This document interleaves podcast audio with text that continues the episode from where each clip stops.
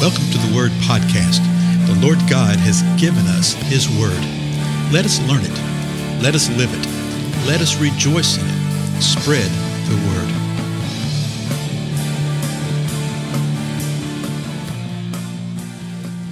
Blessings, everyone. Thank you for joining with me today on the podcast. We're continuing through First Thessalonians. As, a matter of fact, we're drawing quickly uh, to the end. We're at the fifth chapter, and Paul is uh, answering questions. He's uh, instructing. He's teaching them of what they should know, what they should do.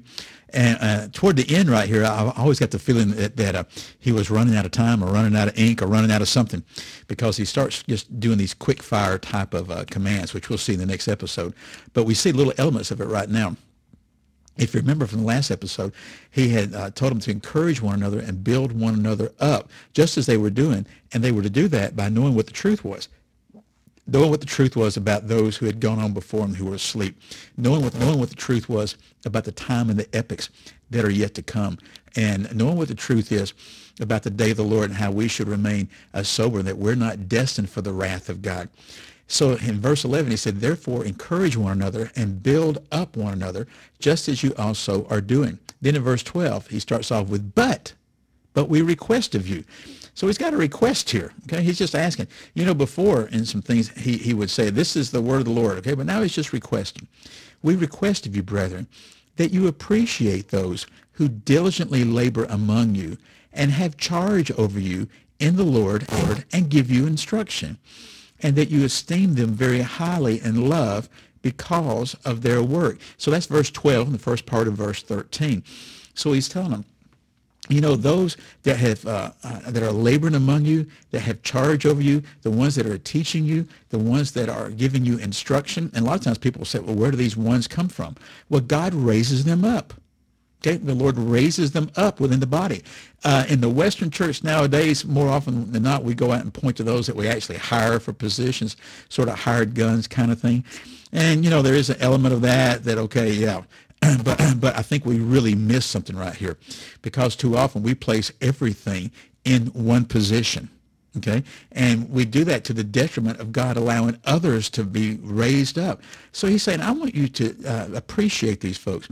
Now, a lot of times people think, well, that that must be speaking to uh, uh, uh giving them money and stuff like that. Yeah, there's an element of that. Okay, you take care of Paul and other writers uh, says, hey, take care of these folks. You know, they labor like this, and so you would feed your cow, right? So feed them too. But he says, I want you to esteem them very highly in love because of their work. Okay, esteem them, them very highly in love because of the work that they do. So there's a couple of things that I want you to see that quite often people sort of miss with all this. Yes, you're to appreciate them, but you're to esteem them very highly in love because of their work. Now listen to this. The second part of verse 13 is a separate sentence, and it says this, live in peace with one another.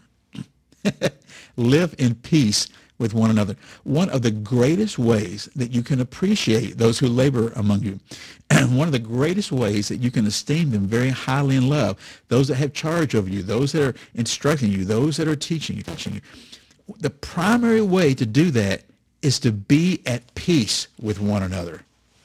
You know, I dare say that someone who's in what we would call a pastoral position or something like that, where their, their livelihood comes from the church taking care of them, if you were to come to them and say, hey, we can give you a raise right here, or we can all agree that we're going to live in peace with one another, I suspect most would take to living in peace with one another. Okay? But the scripture says it right here. Okay? So appreciate them. Highly esteem them and love. Be at peace with one another. Now, the last two verses that we're going to look at for today, verse 14. We urge you, brethren, admonish the unruly, encourage the faint-hearted, help the weak, be patient with everyone. See how he's just firing all these instructions right here in, verse 14. So he says, I'm encouraging you, I'm urging you. In verse 12, he said, I request this of you. Now he's urging them to admonish the unruly. And he's talking about those who are believers. So if someone's a true believer and they're living an unruly, an undisciplined life, admonish them. So often people say, well, we're not supposed to judge. That is a, that, that is a mindset of the world. We're not talking about judging, judging. We're talking about living the body of life the way that we're supposed to. And the scripture tells us that we will know by our fruits one another. So if someone is acting unruly, we have a role and a responsibility to admonish them and to do so in love, not to do so in pride and arrogance and hubris and that religious spirit. No, but to admonish them and say, hey, this isn't right. You do not need to be living this way. And he said, you need to encourage the faint-hearted.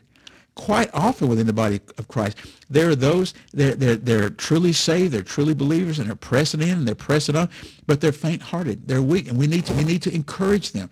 And then the, the third thing is to help the weak. Okay, there's times that we are all weak in our walk, and we're to help one another. And then the fourth thing he told them to do is to be patient with everyone. Not just to be patient with the ones I want to be patient with, okay? Not to just be patient with the ones that I sort of understand their circumstance and situation. No, we are to be patient with everyone. But he continues on with the instructions, verse 15. See that no one repays another with evil for evil. There is no room within the body of Christ when someone someone sins and someone commits an evil or someone does something that they should not have done, that we do not repay someone who has done evil with evil.